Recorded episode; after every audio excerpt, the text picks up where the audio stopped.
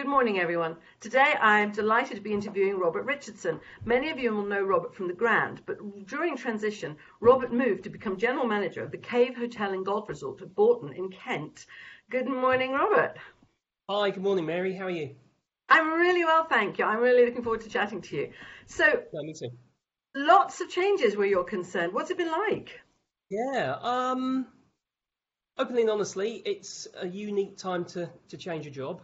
Given what's going on in the world right now. We at the Cave have been open now for a month and footfall is strong.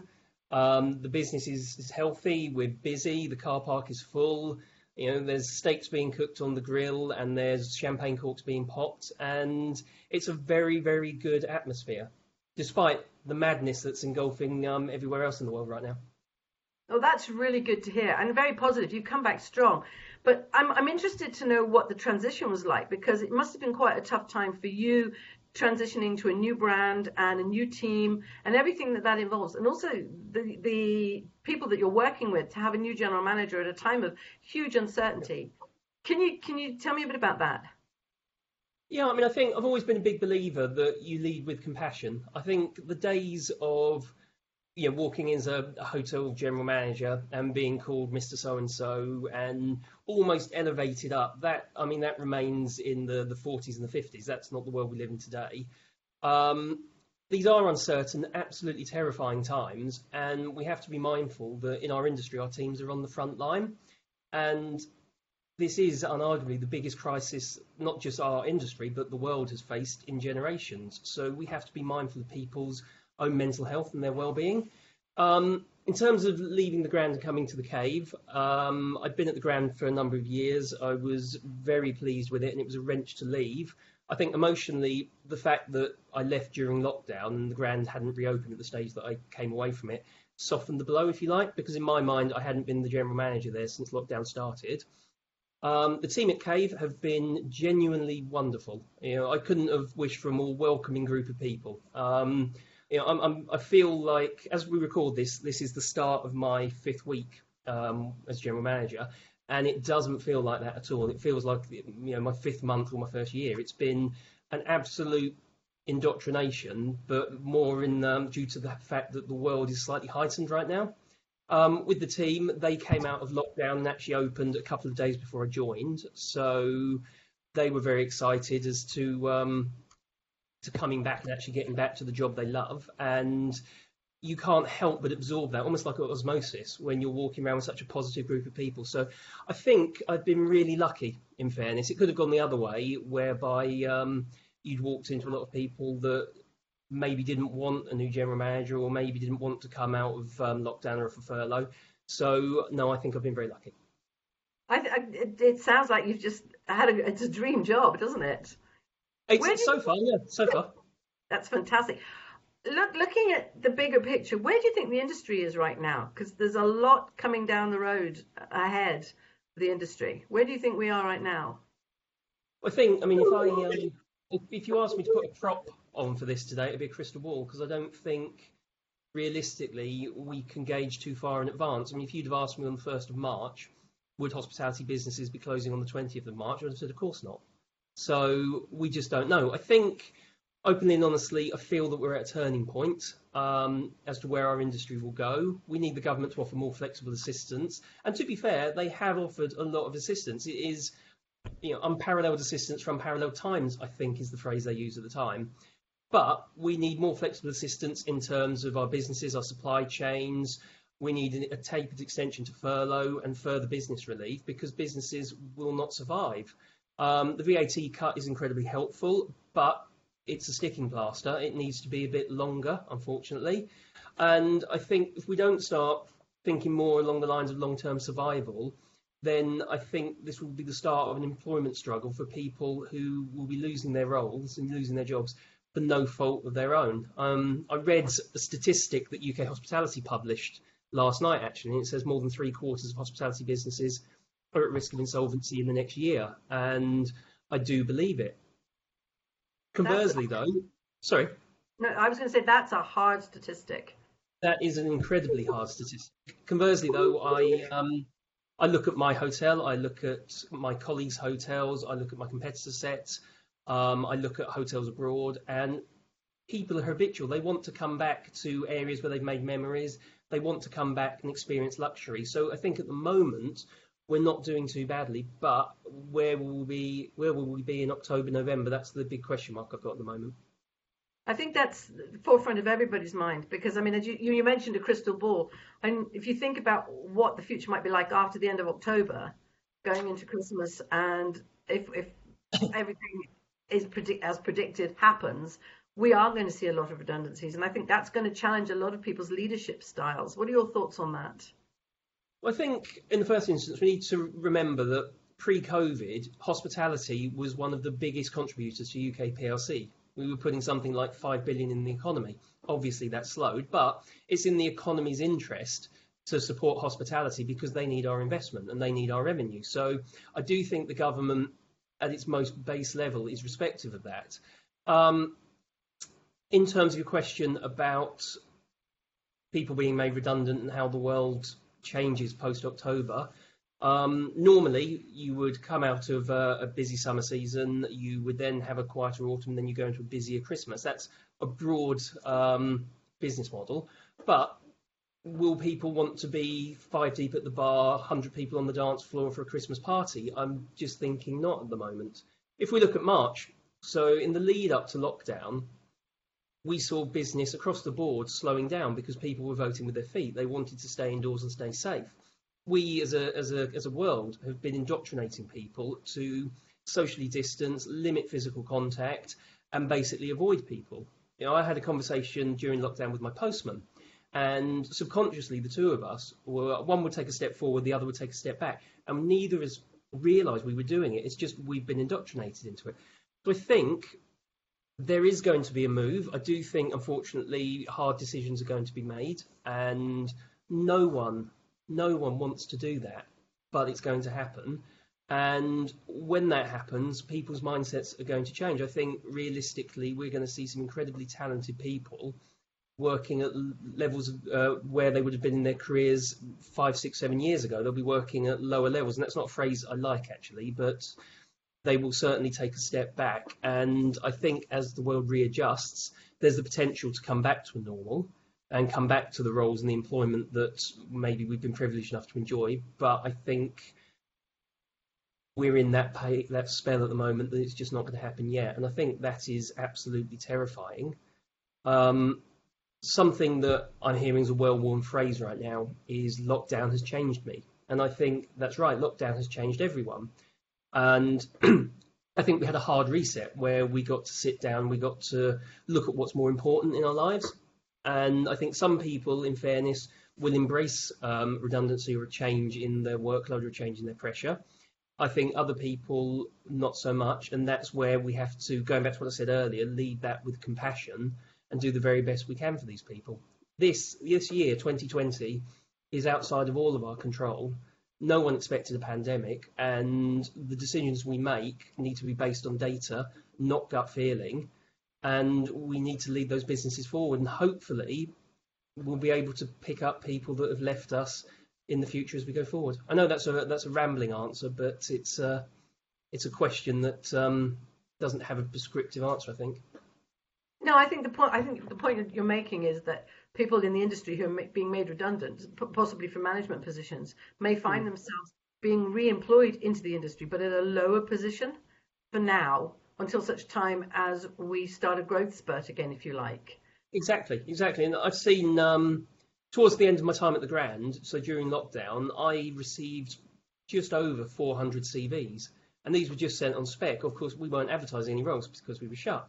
At Cave, I'm seeing a good influx of CVs, and these are quality people. And I look at them, and the level of experience they've got is absolutely fabulous. But unfortunately, through no fault of their own, they find themselves back out on the job market. You just have to go on LinkedIn at the moment, and people are out there looking for work. I think LinkedIn has also created a little icon for your profile picture to actively show that, which is great because I think that's helping people. I do think in the fullness of time, we will bounce back. I think that's inevitable. It's just from there to here. Yeah, it's. I mean, it is a really difficult, challenging time. The skill sets involved. For managers and leaders, over the next 6 months, I would say that already they have developed possibly a new set of skills, soft skills, empathy, all those new technology skills, etc. I think going forward, they're going to have to look at even more of that. And I mean, it'd be interesting to get your take on how, if you are a leader or a manager facing having to make your teams redundant, what you think the skills might be that they will need and that they should be working on, perhaps. I think it goes back to the fact that we need to be compassionate. We need to have empathy. This is not a pleasant decision, and actually sitting there and writing out a redundancy matrix or just taking a list of skills per role, we need to look at handling that with compassion, with kindness. We have to be respectful of their mental health. Ultimately and analytically, a redundancy will be based on cost at the end of the day. Yeah. Once we've taken the analytics out of it and we've made that decision, that's where the emotional intelligence comes in, and that's where our respect for the individual, our respect for their mental health, our respect for their well-being comes into play. And we need to think outside the box slightly. Once these people have left our business, we actually need to stay in touch with them and see if they're okay, because we have a responsibility to them. If they're in our business, we have a duty of care. They've left our business through no fault of theirs, and in fact, no fault of ours. We still need to maintain that duty of care. I'm glad you mentioned emotional intelligence and also the duty of care. We've talked at Cater.com about boomerang workers and how important they are to the sector. And I think there will be a lot of boomerang workers over the next year, 2 years, who will possibly leave the industry, as you say, no fault of their own, but then who will bounce back when the industry picks up again. And that keeping in touch with them is a great way to keep your talent pool. I think so. And again, I genuinely believe that our industry is going to bounce back. And you know, I'm not putting a time frame to it, because I'm certainly not that clever, but we will. And when we do, we want to keep in touch with these people, because we employed them once because they're a good fit for our business. They will definitely be a good fit again. Never turn around and make the mistake that I've made the redundancy on the Monday, that's it, full stop, the end, mic drop. We're not having contact with these people, because of course you can. If you handle the redundancy process properly, they'll want to engage with you as well. Exactly, exactly. We're looking at some hard choices. What do you think businesses, I mean, this is grab your crystal ball time, but what do you think businesses can do to ensure their survival into 2021 and beyond? I think we live in an experiential society, but we need to recognise, especially when the warm weather fades, our customers' tastes have changed. You know, I think leading up to COVID, people were spending their disposable income on the acquisition of experience, not the acquisition of things. And people will want that back. That being said, we'll get into October, November, the nights will draw in, it will be colder, it'll be harder to attract people. Very likely we're going to see a spike in COVID-19 cases. So revisit your business model. You know, embrace some out-of-the-box thinking. If the clients can't come to the business, can the business come to the client? So if we have a restaurant, let's look at online takeaways, let's look at drive-throughs. There's so much you can do. You've got the four walls and a roof that makes up your business. Look at it with different eyes and say, how can I adapt this if people aren't coming in through the front door? At Cave, we opened during lockdown an incredibly successful drive-through, which was just amazingly well received. We had people driving down from London and further afield to experience our food, and that told us that there was a market for it in that time, in this time of lockdown. Would we have done a drive-through operation had lockdown not have happened? Haven't got a clue. But the world changed, so the business model adapted accordingly, and it was successful. And if we can do it, everyone else can. Is this the Korean Cowgirl? This is the Korean Cowgirl restaurant in Canterbury, yeah, which is a hugely popular restaurant. So the fact it had a following outside of Kent, and the fact that people made the trip down during lockdown, tells us that the decision to change our business model, to actually embrace some creative thinking, was the right one to go. And if we have, God forbid, if we have a second lockdown, or customers voting with their feet and staying in, then we need to adapt our business models and just be a bit more creative. We've all globally now become huge experts on digital communication. So use that to engage with your customers. If you have let's say a country pub and footfall's falling, why don't you do an online quiz with them? You know, the events that you would have in your pub, like quiz nights or jazz nights or whatever, you can put that online and you will still gauge your customer interaction. You'll still retain your customers for when you get through this. Some of the strongest employer brands during lockdown have been the ones that have pivoted. And the ones that really sort of spring to mind are the ones, for instance, I mean, one of my favorites is BrewDog, because they make beer, but they make hand sanitizer and they do so much more besides. And it's those brands that have built huge loyalties over the course of lockdown. And those are the ones that, they're strong. Sorry, I interrupted. Go on. Yeah. No, it's the out of the box thinking. It's actually quite exciting. I mean, I saw some of the things that BrewDog did just on Twitter. And I have to say, up until that point, and I hope no one from BrewDog's watching, I'd never had a BrewDog product in my life. I certainly have now, because that was so strong on social media. When I was in the supermarket and I saw something, I thought, I'm actually going to try that, and I liked it. So embrace the creative thinking, because you're going to find there's a whole new audience out there that you never knew existed. So let's go and get them. Yeah, well, my local pub is doing a drive-through Sunday lunch. Which well, they were right through, which is, you know, and it's a little pub, you know, by the sea, but they, that's what they did, and it really helped. So it's that thing. I think the point is, let's be creative, and if footfall starts to drop, you know, you've got to do whatever you can to survive. I think that's absolutely. Yeah, it's about, and it's watch the figures. I think look at the revenue, see how that's doing. Look at the revenue, and ultimately, going back to being analytical, if the money's not coming in, the money's not going out. So we have to look at our bottom line. We have to look at where the revenue's coming from. We've got to gauge where the business is coming from and where the cost is coming from. And if we do that, and if we keep an eye on that and embrace the creative thinking, then we've got a fighting chance. Businesses that turn around and say, oh, we can't adapt, there's no way we can do this, that's falling at the first hurdle. So walk away from your business, get a clear mind, put some thoughts on paper, and then walk back to your business and see how you can implement them. I certainly find that, and you know yourself, you get involved with a project and you will almost get blinkered, and then at 5 o'clock in the morning you'll wake up having distanced yourself from it, and you'll have an absolutely amazing idea because you've just taken that step back. So that's what I'd advise people to do, and it is heightened, it is pressurized. As we record this, in a couple of days' time, it's mandatory to wear masks in hotel lobbies and the like. And I think that's going to add a degree of tension, because things will just be slightly more heightened. So at the moment, we're thinking, how can we provide just a bit more relaxing atmosphere in a slightly more tense atmosphere? So that's two opposing forces. But think about it. And it might be that you don't come up with the answer, but it might be that you do. But you'll never know if you don't try, which is, I mean, that's something my grandmother would say, but it's true then and it's true now. Do you think your team has enjoyed the excitement of pivoting and doing the drive-through for Korean Cowgirl? And do they see the bigger picture that by doing this, it's keeping them in jobs? They do. No, they absolutely do. And I have to say, each and every one of them has given 200%. They've worked so hard during this, and they are receptive to the fact that this has kept them in their roles and employed. And like myself, and like I think yourself and everyone else out there, we all have friends or colleagues in the industry right now that just aren't as fortunate as we are, and that is terrible. But it also focuses the mind, because right now there are people that are very appreciative of their working situation because they have friends that have gone the other way, and we don't want as individuals to lose our jobs, unfortunately. Yeah, very good point.